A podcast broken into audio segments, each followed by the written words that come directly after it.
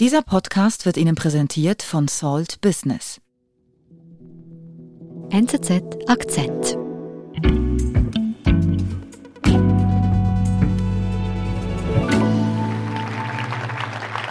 Es ist sehr berührend zu sehen, wie viele im Augenblick denken, ich könnte der nächste Kanzler der Bundesrepublik Deutschland sein. Wenn ihr gerne wollt, dass der nächste Kanzler Olaf Scholz heißt, dann ist der einfachste Weg, das zu erreichen, Kreuz bei der S P D, dann gibt es auch den richtigen Kanzler. Ja, der da spricht, das ist Olaf Scholz, der Kanzlerkandidat der deutschen Sozialdemokraten. Und was er da sagt, ähm, das sagt er schon seit Monaten, er wolle Kanzler der Bundesrepublik Deutschland werden. Doch während das noch vor einigen Wochen äh, den meisten Leuten wirklich lachhaft erschienen wäre, äh, wirkt es jetzt durchaus realistisch. Kaum jemand aus der S P D hätte sich erträumen können, dass ihr Kandidat Olaf Scholz möglicherweise Kanzler wird. Denn die Umfragewerte lagen im Keller. Nun hat sich das Blatt aber gewendet. Hans-Jörg Friedrich Müller erzählt, was hier passiert ist. Liebe Genossinnen und Genossen, auf den Kanzler kommt es an. Das ist ein berühmter Satz in Deutschland. Das gilt jetzt mehr denn je. Das war auf dem Parteitag der Sozialdemokraten im Mai in Berlin. Dort wurde Olaf Scholz offiziell zum Kanzlerkandidaten seiner Partei gekürt. Und ja, auch damals wirkte es fast noch wie absurdes Theater, was da ablief. Ich bewerbe mich für das Amt des Bundeskanzlers, weil ich überzeugt bin, ich kann das. Und da verkündete Scholz wieder, er wolle Kanzler werden. Und auch damals hielt es wirklich noch kein Mensch für möglich. Wieso setzt denn die S P D mit so klarer Mehrheit auf Olaf Scholz? Ja, die S P D befand sich ja schon lange Zeit, bevor Scholz äh, zum Kanzlerkandidaten gekürt wurde, befand sie sich eigentlich in der Krise. Die Umfragewerte sahen sehr, sehr schlecht aus. Und dass sie auf Scholz setzte, das war wohl eher der Not geschuldet. Man wollte hier wirklich, glaube ich, auch Schadensbegrenzung äh, betreiben. Olaf Scholz gilt ja eigentlich als Mann der Mitte. Und Scholz steht natürlich insofern in einer Traditionslinie, als alle bisherigen eben Kanzler der S P D eher in der politischen Mitte angesiedelt waren. Und da hat man, sie, hat man sich einfach gedacht, wenn noch einer ein einigermaßen ehrenvolles Ergebnis für die S P D rausholen kann, dann ist es Olaf Scholz. Mhm. Und Olaf Scholz soll also der S P D sozusagen aus dem Sumpf helfen. Wie ist denn die Stimmung in Deutschland jetzt, als der Wahlkampf im Frühling gestartet ist? Wie ist da die Ausgangslage für die Parteien? Ja, also als der Wahlkampf startete, war natürlich die Ausgangslage für die S P D sehr, sehr schlecht. Man muss sich vorstellen, diese Partei, die immer eine der beiden großen Parteien der Bundesrepublik ähm, gewesen war, neben der Union, die lag auf einmal nur noch auf Platz drei in den meisten Umfragen. Also die Grünen waren an ihr vorbeigezogen, die Union lag auch weiterhin ähm, vor ihr. Also man kann sagen, die S P D befand sich wirklich an einem historischen Tiefpunkt. Und eines erschien eigentlich immer klar. Die äh, Union, also C D U und C S U, die würden diese Wahl auf dem ersten äh, Rang beenden.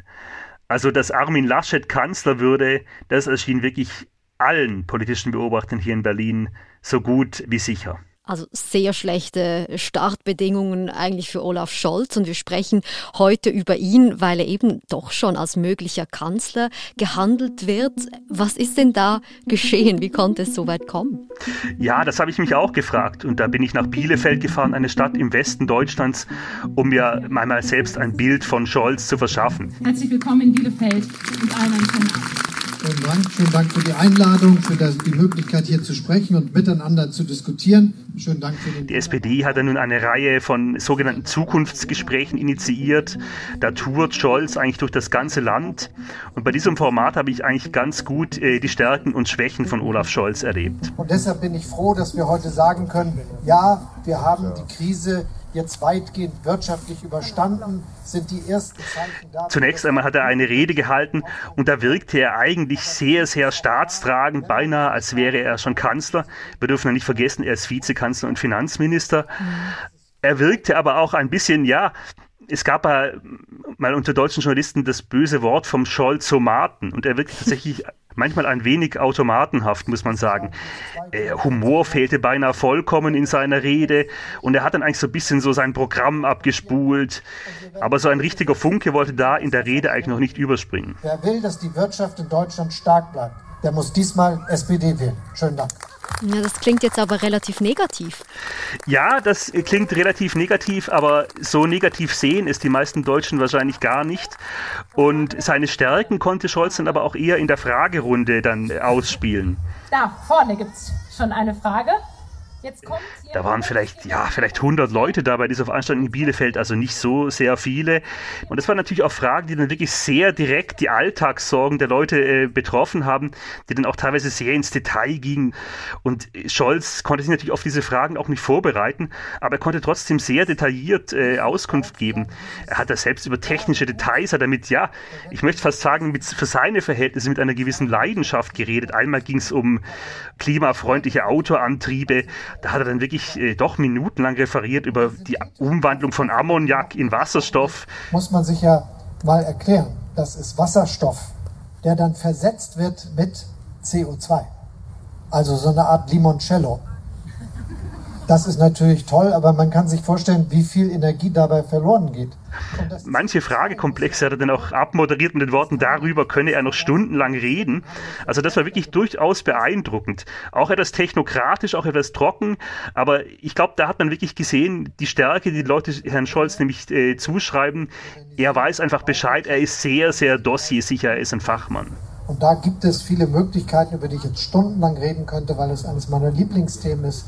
Aber wenn ich um also du würdest sagen, es ist einer dieser Pluspunkte, diese Dossiersicherheit, dass Olaf Scholz einfach auch sehr viel weiß, was die Menschen überzeugt. Das ist sicher einer der zentralen Pluspunkte und es trägt einfach bei zu diesem Eindruck der Seriosität, der Ernsthaftigkeit, den die Leute von Olaf Scholz haben. Ja, das ist kein Mann, der irgendwie jetzt einen Abend lang ein Festzelt unterhält, aber er wirkt einfach sehr kompetent auf die Leute und das scheint es letzten Endes zu sein, was sich äh, eine Mehrheit der Deutschen von einem Kanzler erwartet. Auf achtzig Prozent angehoben, das möchte ich für ganz Deutschland erreichen. Ja, danke lieber Olaf, das waren ja äh, Themen von Bildung über Afghanistan, Klimaschutz, Digitalisierung, Rente. Wir sind gleich zurück. Über hunderttausend. So viele Geschäftskunden in der Schweiz vertrauen bereits auf den ausgezeichneten Service und das sehr gute Netz von Salt Business. Erkundigen auch Sie sich nach dem passenden Mobilfunkangebot für Ihr Unternehmen.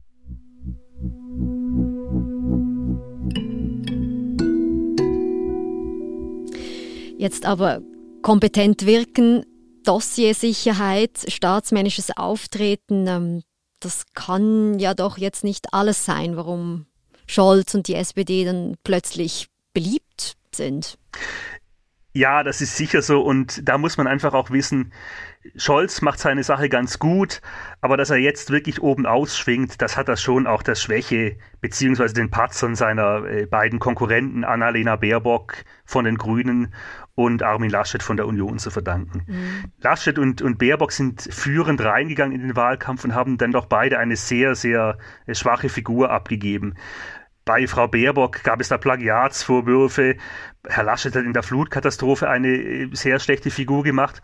Und was bei ihm natürlich hinzukommt, ist, nach sechzehn Jahren Union an der Macht, nach sechzehn Jahren Angela Merkel, tendieren die Leute schon irgendwie zu einem Wechsel. Das ist so ähnlich wie, wie es neunzehnhundertachtundneunzig war, als die Kanzlerschaft von Helmut Kohl zu Ende ging und Gerhard Schröder gewählt wurde. Nun ist natürlich Scholz mit seiner S P D auch schon einige Jahre mit an der Macht, aber doch eben immer als Juniorpartner in dieser Koalition. Also hier spielt Olaf Scholz auch in die Hände die Schwäche der anderen beiden Kandidaten. Zwischenfazit, sagen wir Mitte August, so nach etwa knapp vier Monaten Wahlkampf. Wie ist da die Ausgangslage für die S P D und für Olaf Scholz? Ja, mittlerweile ist die Ausgangslage für die S P D eigentlich sehr gut. Sie hat sehr stark aufgeholt. Die Union und die Grünen sind auch etwas eingebrochen.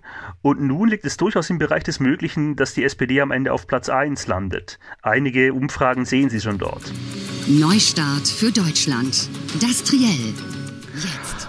Und das war die Ausgangslage vor dem großen T V-Triell vom letzten Sonntag, der ersten großen Debatte der drei Kanzlerkandidaten im Fernsehen. Guten Abend. Guten Abend, Herr Laschet. Guten Abend, Frau Baerbock. Guten Abend, Herr Scholz. Insgesamt muss man sagen, dass natürlich die Ausgangslage für Olaf Scholz gar nicht so gut war in dem Triell. Dieses Problem hat er mit Armin Laschet geteilt. Denn es ist natürlich so, dass die S P D und die Union, deren beide Parteien das Land nun schon relativ lange regieren. Und Annalena Baerbock, die Kandidatin der Grünen, hatte demgegenüber den Vorteil, dass sie Laschet und Scholz die Fehler der Bundesregierung vorhalten konnte. Frage auch an Sie alle drei. Sollte es den ganzen Herbst und Winter über eine Maskenpflicht in öffentlichen Verkehrsmitteln geben? Herr Scholz? Das wird nötig sein. Ja, da wurde natürlich über die ganz großen Themen der Zeit geredet, über Afghanistan, über den Klimawandel. Dass eine Windkraftanlagegenehmigung jetzt sechs Jahre dauert und nicht sechs Monate, ist etwas, was wir ändern müssen, und zwar alles im ersten Jahr.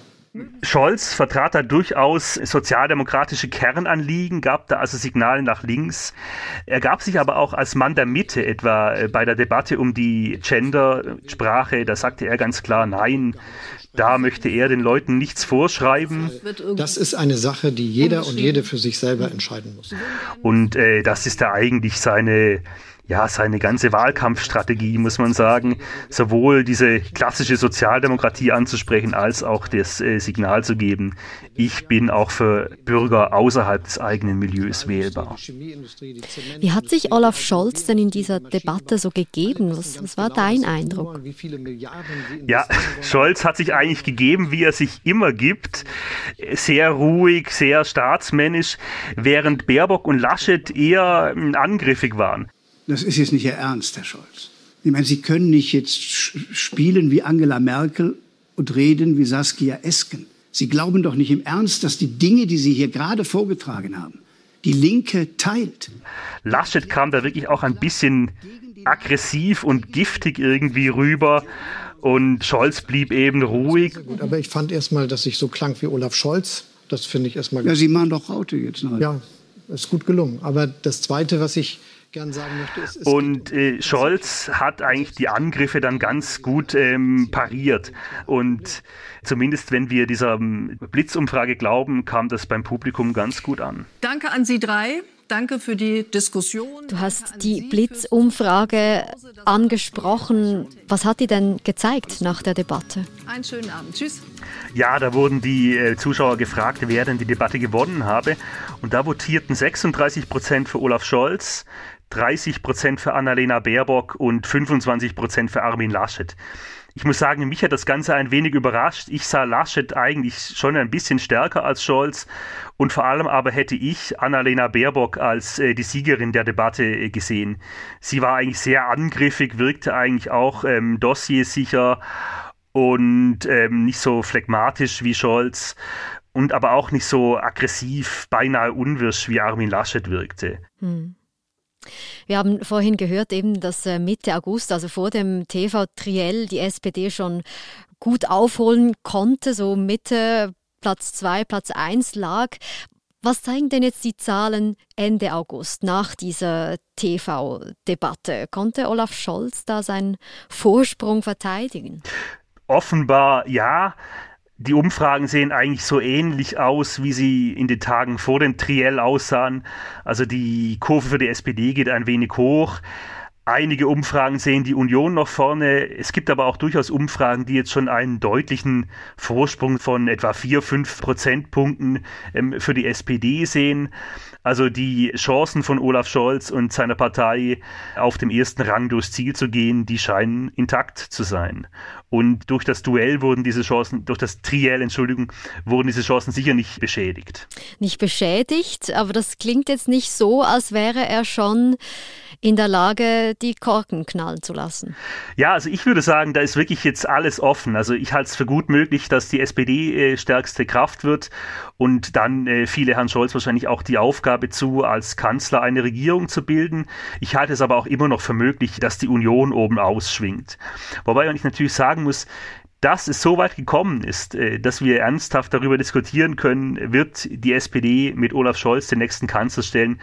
Das ist für die Partei und vor allem für Scholz persönlich natürlich ein ganz, ganz großer Erfolg, den noch vor wenigen Wochen oder Monaten wirklich kein Mensch äh, für möglich gehalten hätte.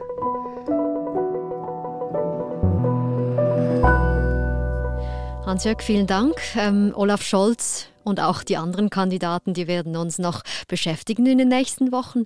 Und ich freue mich, weiterhin von dir zu hören. Vielen Dank. Danke. Das war unser Akzent. Ich bin Nadine Landert. Bis bald.